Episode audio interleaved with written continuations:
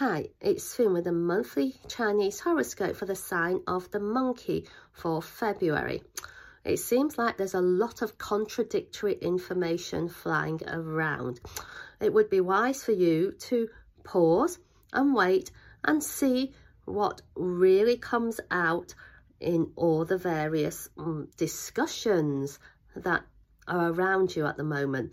Maybe you just simply need to wait and see what emerges.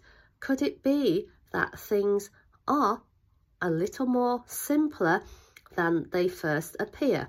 You'll soon spot the pattern and you'll make it a fabulous month.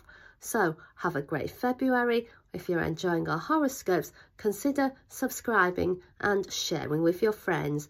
Thank you for tuning in to Feng Shui Foon.